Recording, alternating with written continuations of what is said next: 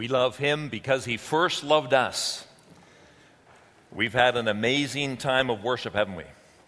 To hear the story of God's transforming grace in those baptisms, to sing and hear sung for us the wonders of who Christ is and how amazing God's love is for us.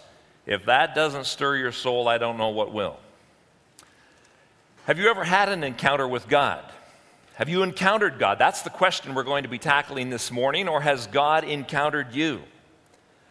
A number of months ago, I was sitting in a fast food restaurant in Ajax, I just minding my own business, and I was between appointments. And as I was sitting there, I caught the eye of a young man, probably in his early 20s, cross the uh, um, restaurant, and he just looked, glanced up at me.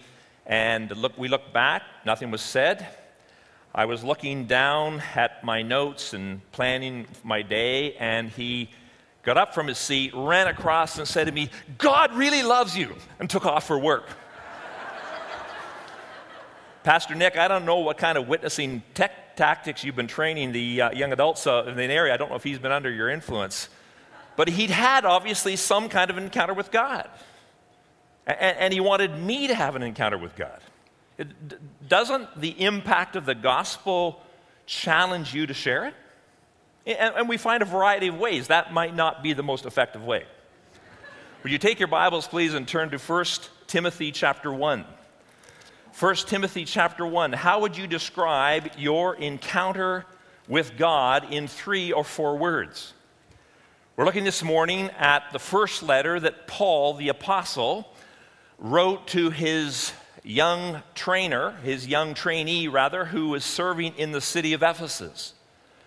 Paul had met Timothy on his missionary journey and had seen in this young man absolute leadership potential. And he joined the apostolic band, he joined the church planting team, the missionary team that was traveling throughout the Roman Empire, and Timothy became a proven worker. We saw last week the difference in terms of their testimonies. Uh, Timothy was converted, it appears, as a child. Paul said to him in 2 Timothy chapter 3 how from infancy, how from infancy you've known the Holy Scriptures, which are able to make you wise unto salvation through faith in Jesus Christ. The, the, the sincere faith, the genuine faith, first lived in his grandmother Lois and in his mother Eunice and also lived in Timothy. And it appears that the men in Timothy's life were absent. They really lacked spiritual influence. And uh, men, there's just a, just a word to the wise. This is not Father's Day, but you can still pay attention. In 1 Timothy chapter 1, Paul, in this introductory chapter to Timothy, is unpacking for him and really sharing his own testimony. We'll work our way through this text. 1 Timothy chapter 1, follow along, please, in verse 12. I thank Christ Jesus our Lord, who has given me strength that he considered me faithful, appointing me to his service. Even though I was once a blasphemer and a persecutor and a violent man, I was shown mercy because I acted in ignorance and unbelief. The grace of our Lord was poured out on me abundantly, along with the faith and love that are in Christ Jesus. Here's a trustworthy saying that deserves full acceptance Christ Jesus came into the world to save sinners, of whom I am the worst.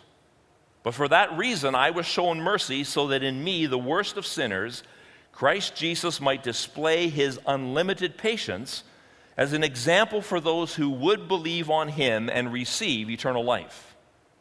Now to the King, eternal, immortal, invisible, the only God, be honor and glory forever and ever.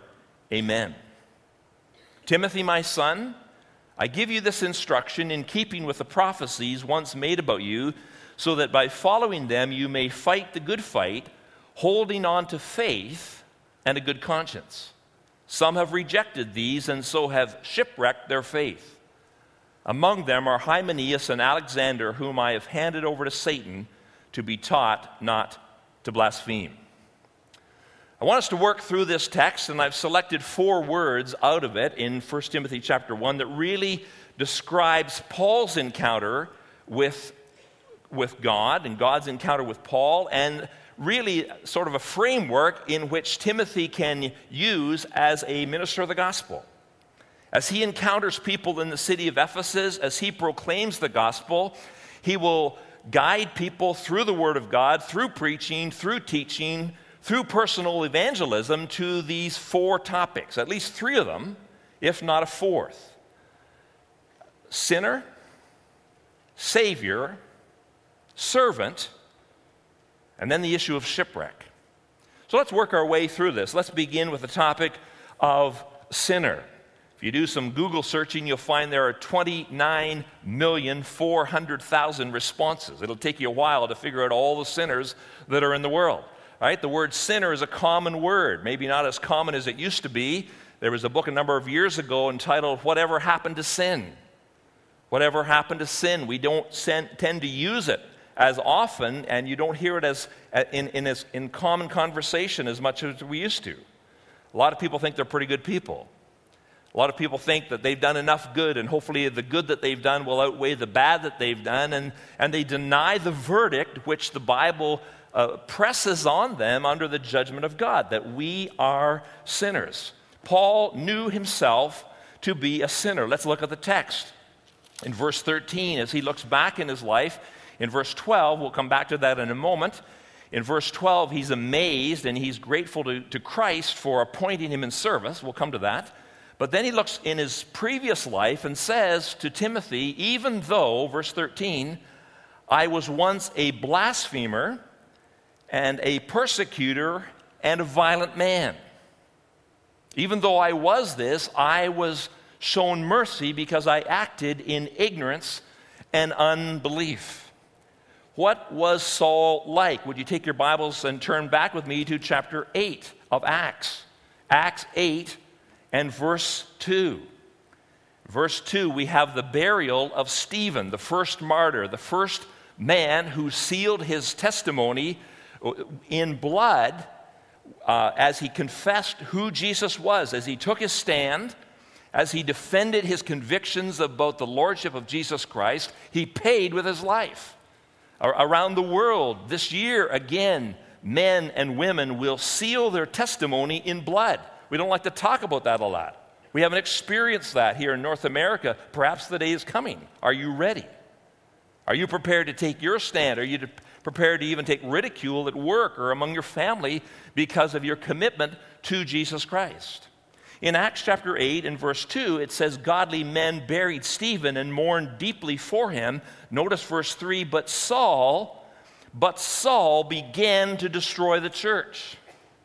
Going from house to house, he dragged off men and women and put them in prison. Saul was on a mission. Saul was passionate about what he believed. The problem was he didn't believe what was true. He thought he was lining up with God. He thought he was committed to the true and the living God. He worshiped the God of his ancestors, the God of the Old Testament, or so he thought. But he refused to accept the Messiah. He refused to bow his knee before Jesus, who is called the Christ. And then in chapter 9, of course, we have the, the, the, the, testimony. We won't take time to read it, but in Acts 9, we have the conversion of Saul, where he is on the road to Damascus, armed with letters, armed with authority that if he finds anyone who is a follower of the way, he can arrest them and have them prosecuted and persecuted because of their stand for Christ. Now, back to 1 Timothy chapter 1. How does he describe his experience? How does he describe his life before he'd encountered the grace of God? He said, I was a blasphemer. I was a blasphemer. Uh, join the cast camp this week is going to pick up that theme. I trust you're praying for that camp. They're going to tackle that theme of blasphemy and misusing the Lord's name. It, it, it's a serious offense, isn't it? Go back to the Ten Commandments where the Lord says, You shall not take the name of the Lord your God in vain. For the Lord will not hold him guiltless who takes his name in vain. That, that's a serious underlining of the name and the prominence that God holds over, over his own name. Paul says to Timothy, I was a blasphemer. I misused God's name. I misused the name of Christ. Are any of us guilty of that? I, I, I was a persecutor. I was a persecutor. I, I, hunted down. The word that's used here is describing that of hunting down like a wild animal, chasing on a hunt. And in, in, instead of game and you know the hunting season, I don't want to speak against hunters, uh, but, but you know there, this is the illustration he's using, isn't it? But here he's hunting down people instead of animals. He's hunting them down. He pursued them to death because he so wanted to stamp out the name of Jesus Christ. And yet God saved him. It's an amazing story. The story of his conversion is picked up in two further occasions in the book of Acts as he has an opportunity to share in, in full the testimony of God's amazing grace. He said he was a violent man. You, you, you, can imagine the intensity, the focus. I don't think I'd want to be giving out tracts along the Damascus Road you know, when he's walking by. I just think he, this man was, was, in, was intent, he was focused, he was in, in, engaged in one pursuit to eradicate the name of Christ from the minds of people. But God had other plans, didn't he? You see, that, that's the reality of an encounter with God, that God meets you where you are. God can stop you in your tracks. Listen to the testimony. Did you hear the testimonies this morning from the baptistry? An amazing encounter with God. God has a plan. God can change your plans in, in, in just a moment, can He not? How does He describe Himself? He was, he was aggressive, he was rude, he was hurting others for the sake of hurting them. All in the name of religion. Any people in our world doing that today? Any people caught up in, in a mission to fulfill the mandate of their deity? In order to stamp out the name of Christ? Read the news, follow what's happening in the persecuted church, and you'll see the reality of this kind of pressure. How does he describe himself in verse 15? He says that he is the, the worst of sinners. Uh, Timothy, as you build your ministry, as you work with the elders at Ephesus, and lead them to establish a testimony for the glory of God and for the purposes of Christ in that city, here, here is a trustworthy saying. Here is a faithful saying, one that you can build your ministry on, one that you should sing about, one that you should share, one that you should instruct the people in. Here it is Christ Jesus came into the world to save sinners. That would be amazing, isn't it? Isn't that an amazing truth? We get to proclaim Christ. We get to sing about the saving one. His saving grace, His rescue plan, God's amazing rescue plan. But then Paul personalizes it. It's not this general truth that he wants communicated, this general idea that he wants embedded into the church at Ephesus. He looks at, at, at himself, he knows who he is, and he says to Timothy, Of whom I am the worst. Now, who's the worst sinner you know? All, all of us have in our minds, we have a scale, don't we? Have you ever been tempted to compare your behavior with others? You, know, we, we're, we're shocked by the front page news. None of us want to be, you know, section A headline sinners. We're, we're, we're better than that. We're, we're, we're, we're radically am- amazed and saddened as we, you know, watch the news stream across our screens. But who's the worst sinner you know? Paul said it was me. It, it, it's me. When I know who God is and when I know who I am, I have fallen short of the glory of God.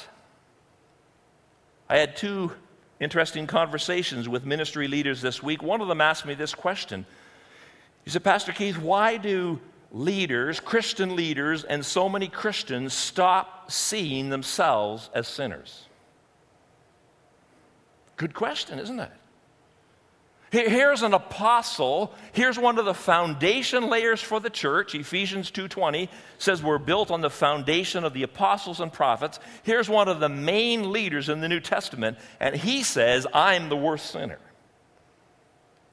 One of the commentators, a man by the name of Lock, wrote, "The sinner remains a sinner even if forgiven." The past is always there as a stimulus to deeper penitence and service. Wow, I'll read it for you again. It's not on the screen. The sinner remains a sinner even if forgiven. The past, my past, my failure, is always there as a stimulus to deeper penitence and service. My brother in law, who's a preacher of the gospel, says, Keith, every believer has a hall of shame. Every believer has conduct in their life, in their past, in what they've thought, said, or done that is a reminder of their need of grace. Good point. We're, we're, we're, we're never beyond it. We're never beyond it, are we? And, and he pleads ignorance. He, he, he was the worst of sinners. He said back in 13, I acted in ignorance and unbelief. I didn't know what I was doing. I didn't realize how uninformed I was, how unaware I was of God's standards and my failure. The little book cover that you can see on the screen is the, the biography of autobiography, spiritual autobiography of John Bunyan. Here's an old, battered up version that I have.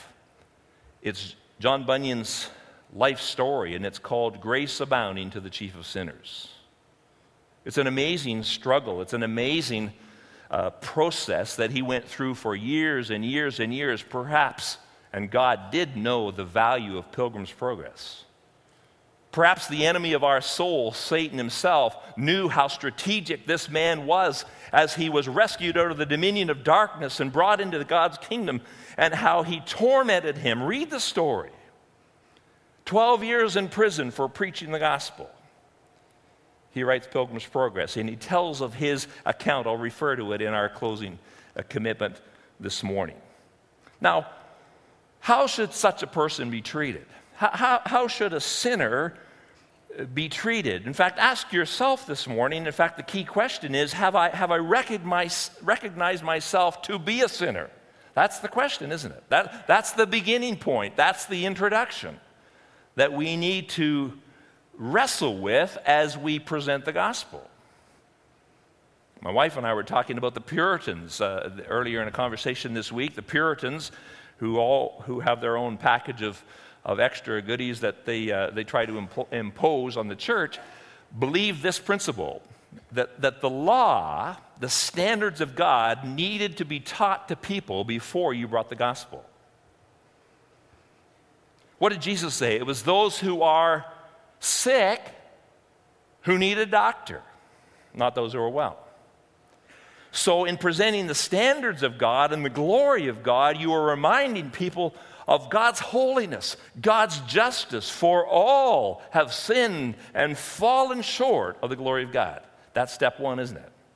So the question ask yourself Have I considered myself to be a sinner? How should such a person be treated by God when God encounters him? How would you treat a person who was a blasphemer? You're the judge, you're in a court of law, and a person, the, the accused, stands before you accused of blasphemy, persecution, and violence, how will you treat them? Isn't this the amazing part of Christianity? Isn't this the wonder of God's grace when we see how God responded to this sinner? God commends his own love for us in that while we were still sinners, while we were still sinners, Christ died for us. So let's look at the word Savior. Let's build, let's, let's move forward in this account with Paul in terms of his conversion. Who is the Savior? Who is the Savior? What kind of interaction has Paul had with Jesus, who is called the Christ? Notice how he describes him. He says that he is a shower of mercy in verse 13. I get that out of the last part of verse 13.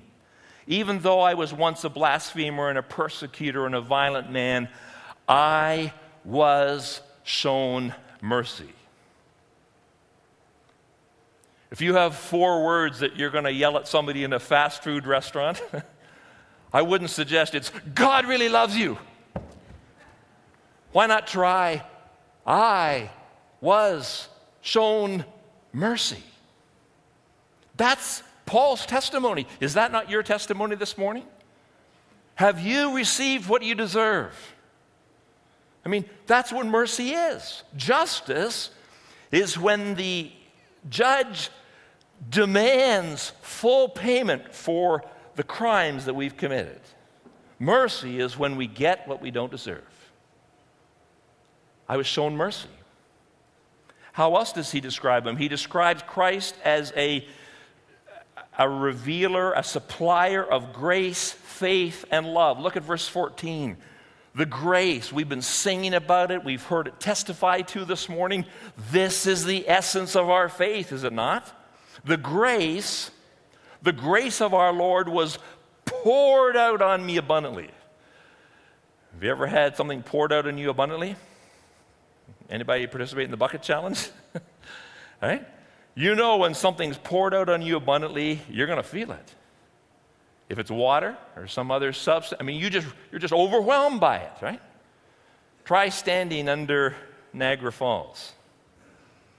You won't be able to stand up.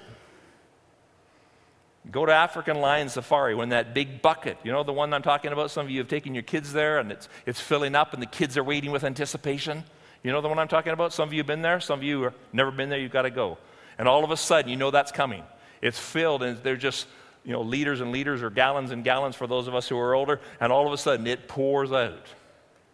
Paul uses this illustration of this abundant flow. And what is it that's coming from, from God to us? It's grace. There's a super abundant flow of grace along with faith and love. Christ has everything I need. That, that's what I'm called to believe. In Christ, all the fullness of the Godhead dwells in bodily form. That's an amazing quote, Colossians 2 9. Great verse to memorize. In Christ, all the fullness of the Godhead dwells in bodily form. And then Paul says to them, and you are complete in Him. He has what you need. The devil comes along and, and, and leads us to doubt that. We, we, we, we lose our grip, as it were. We begin to doubt. We really wonder well, does Jesus, can Jesus really meet the deepest need of my life? And so we try other things. We try cheap substitutes, knockoffs. Anybody been tricked by those? Plastic junk instead of the real thing. Spiritually, that has huge consequences. He, he's a savior of sinners. We've already seen that. He came into the world to save sinners, to rescue sinners. And then in verse 16, Paul said that he is the displayer of unlimited patience. Can you imagine if I said to the ushers, you know, as we close the service later today, we're going to have just two exits. Out the center exit will be all those who have limited patience. And we'll use, well, we'll head out this emergency. Anyone with unlimited patience can go this way. Where would we all line up? Where would we all line up? We all are limited in our patience, are we not? And yet, here is Christ the displayer of unlimited patience. Unlimited. Can you even understand that? when you and I are so limited, right? Test your patience by driving on the highway. Test your patience by looking after kids. Volunteer at a camp. Help out at day camp. Help out in the faith land. And see how patient you are. How unlimited your patience is. We all have our struggles, don't we? He is a displayer of unlimited patience. The question for us is Have I met the Savior? Notice what he does in verse 17. Having described who he is and how he has encountered Christ, in the middle of this chapter, or near the end of this chapter, he hasn't even gone that far into the book. What does he do? Now to the king eternal, immortal, invisible, the only God, be honor and glory forever and ever. Amen. Jordan was involved in planning the service. He wanted to get two offerings out of us this morning. I guess it'd be easier than two sermons, don't you think? Well, I don't know. We won't vote on that. But, but I mean, typically, when you, when you plan for the benediction, isn't it near the end of the service? When, when someone says amen, when the preacher says amen, you kind of think he's just about done. What, what, what's happening here? Why, in the middle of his testimony to his younger colleague, does he burst into praise? It's because theology, the study of God, leads to doxology. If you know God, you'll praise God. The, the, the, the weakness of our praise it comes or stems from the weakness of our understanding of who God is. We've lost sight of God. We've lost sight of the wonder of it all, have we not? We, we become too familiar. Familiarity does breed contempt, and this, this, this familiarity sometimes in the Christian community is a dangerous thing. We talk about holy things as if they're ordinary. We lower the name of God, the, the most holy, the thrice holy God is brought down, as it were, to our level. We think he's just one of us when he is so far above us. The heavens are higher than the earth, so are my ways higher than your ways, says the Lord, and my thoughts than your thoughts. What God are you worshiping this morning?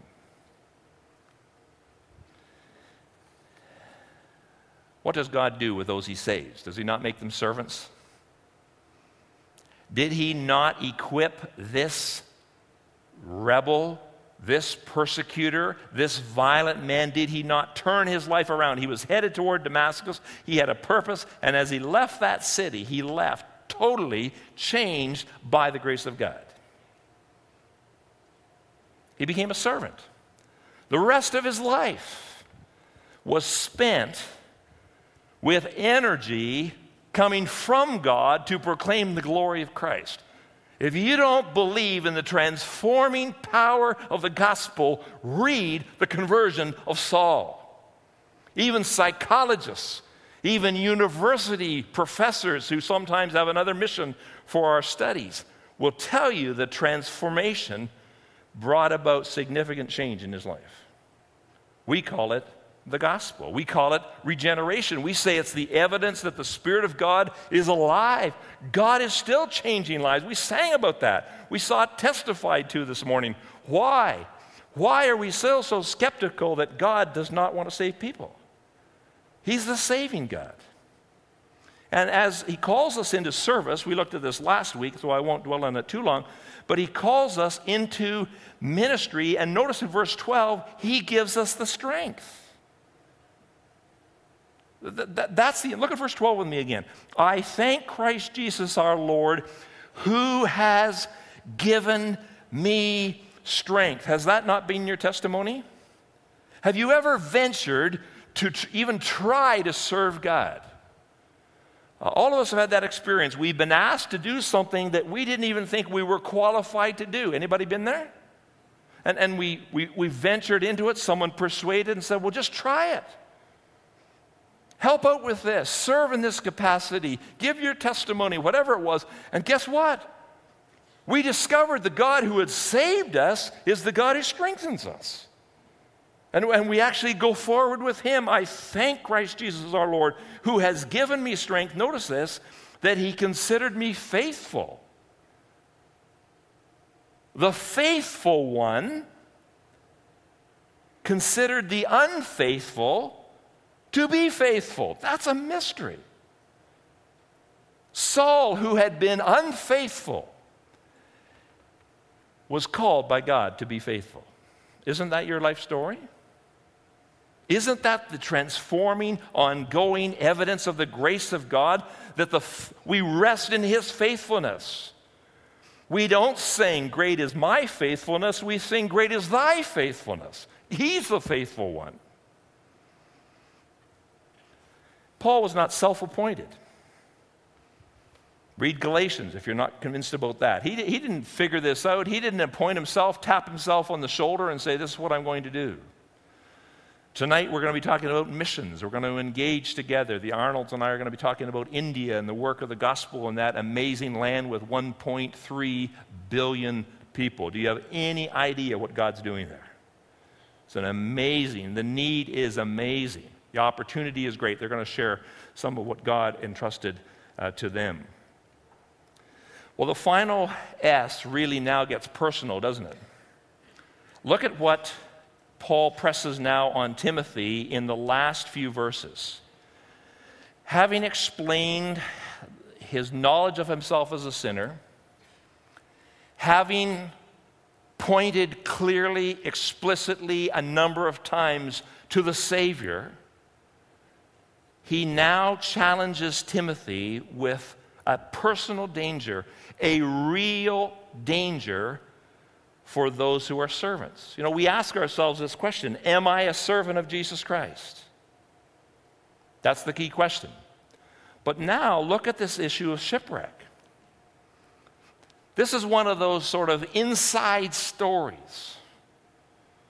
This is one of those dark topics that shows up at leadership meetings where sometimes people who at once or earlier had professed to know Christ no longer follow him. Those who were passionate proclaimers of the gospel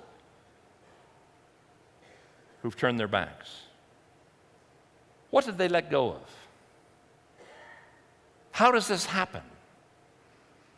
Shipwrecks were a common expression. Shipwrecks were a common illustration in Paul's day used really among philosophers. Greek philosophers often compared negative experiences to shipwreck. They talked about the dark experiences that sometimes individuals would go through, and, and when things didn't go well, they, they were experiencing shipwreck. Paul says to Timothy, I, I, I, really want to press this. This is really a personal conversation. You and I are getting to witness this very intimate sharing between two leaders. You're kind of seeing the, the, the, the dark side. As Saul, as it were, says to Timothy, now Paul says to Timothy, Timothy, my son, I'm giving you this instruction, look at 18, in keeping with the prophecies once made about you. Somehow, in the process of ministry, as Timothy was set apart, perhaps through ordination, perhaps through some kind of public recognition by the church, there were those who, under the direction of the Spirit of God, spoke words over him.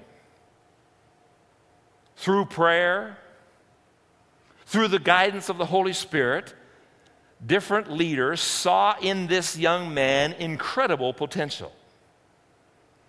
They wanted to encourage him.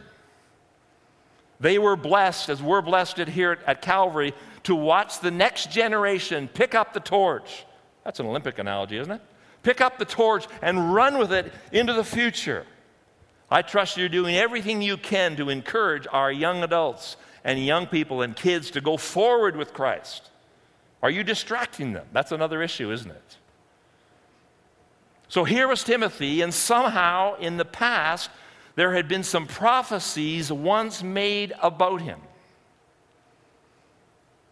Who knew when this young man sat in the group that he was going to be the strategic leader at Ephesus? The story of David Livingstone, the man who had come to his community to present the gospel, to preach. He was invited to a ladies' meeting, a women's meeting. Sorry, ladies, but in those days it wasn't much of a priority for the church.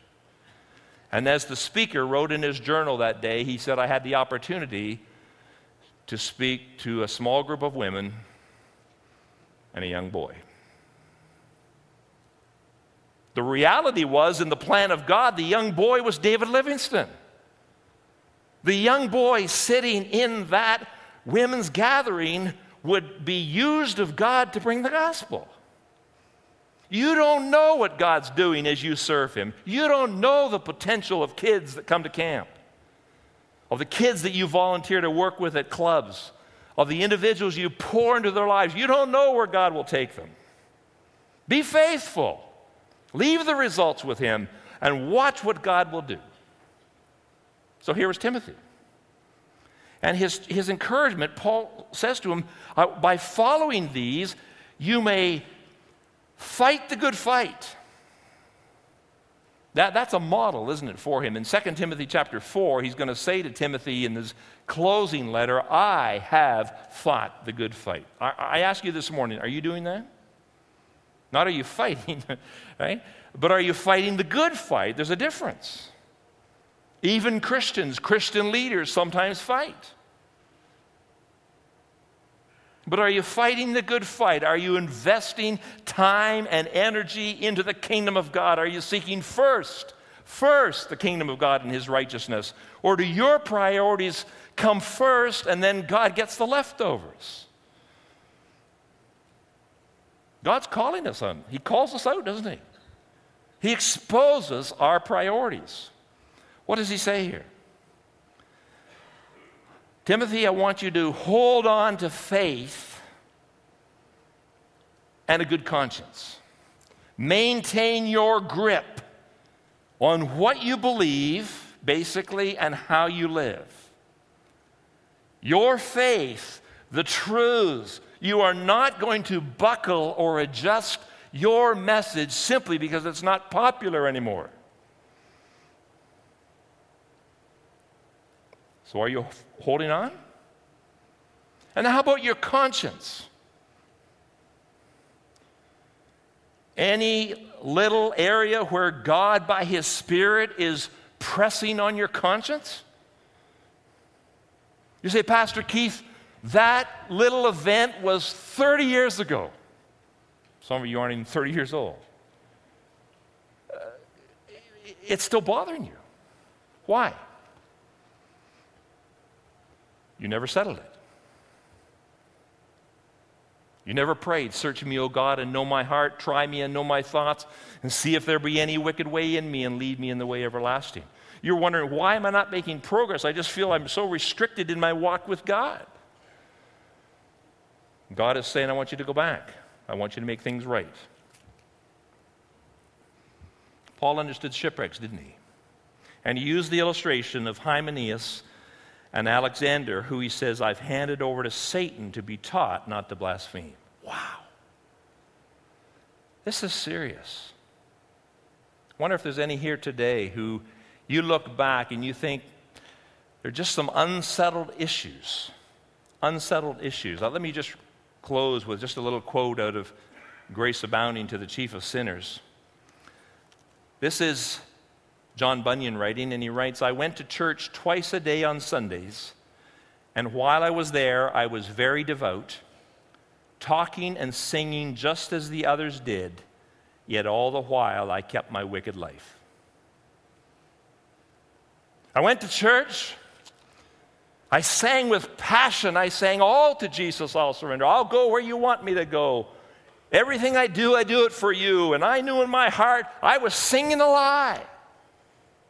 All the while, all the while, I kept my wicked life.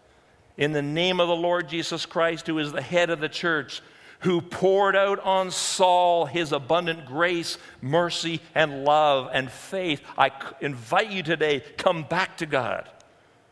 Use this opportunity to renew your fellowship with Him. What's the assurance God gives us if we confess our sins? He is faithful and just to forgive us our sins and to cleanse us from all unrighteousness. What, what do you have in place? Have you put proper processes in place to hold on to faith and a good conscience? Let's pray together. Father in heaven, in the name of the Lord Jesus Christ, the one we've been singing about, the one we've gathered to worship this day, we bow before you. We thank you for the work of the Spirit of God to draw our attention, first of all, to our sin, pointing out in us where we have fallen short of your glory, We thank you for the way you reveal to us who Jesus is. Thank you for the many testimonies, the testimonies we saw in the baptistry, the testimonies we heard sung about, the songs of your amazing grace, mercy, and love. Direct us in our response. May we hear the still small voice of your Spirit as He speaks truth to us this day.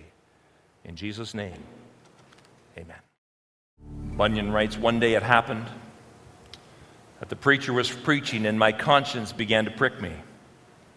I thought he'd preach this sermon just on purpose to show me my evil ways. That was the first time I can remember that I felt guilty and very burdened, for the moment at least, and I went home when the sermon was ended with a great depression upon my spirit. For a little while, this made me bitter against my former pleasures, but it did not last very long. Before I had had a good dinner, the trouble began to go off my mind, and my heart returned to its old course. Oh, how glad I was that the fire was put out, and that I might sin again without worrying about it.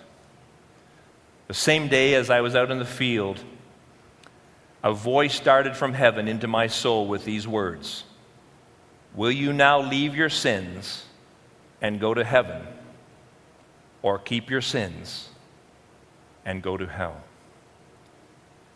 Friends, the issues presented in 1 Timothy 1 12 to 20 are not casual topics of conversation. These are life issues. And my challenge to you today is while God is speaking, while He's tapping you on the shoulder. Hear His voice. Turn to Him. Come back to Him. And you'll find His mercy. Let's pray. Father in heaven, thank you that whoever calls upon the name of the Lord will be saved. May today be a day of salvation, a day of restoration, a day of repentance and renewal. Call us by name. Call us to change. Call us to yourself. We thank you for the Spirit of God who takes the things of Christ and presses them home upon our hearts. May you help us to find our way to the foot of the cross, to find the mercy and grace and love that is poured out abundantly for sinners. We worship you this day in Jesus' name. Amen.